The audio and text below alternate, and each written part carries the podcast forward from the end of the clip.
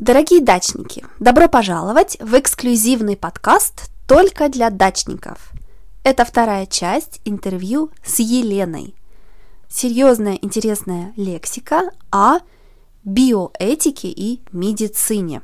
В прошлый раз Елена рассказала нам, что она работает в Курске, в медицинском университете. В этом университете много иностранных студентов, которые учатся на английском языке, но также изучают русский.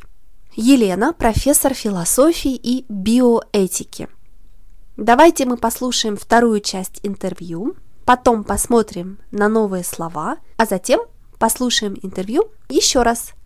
Кстати, на русской даче есть также видео этого интервью. Начнем! И биоэтика должна э, решить э, моральные, так сказать, э, определить моральные границы вторжения человека в сферу живого. А можно какой-то вот из последних примеров?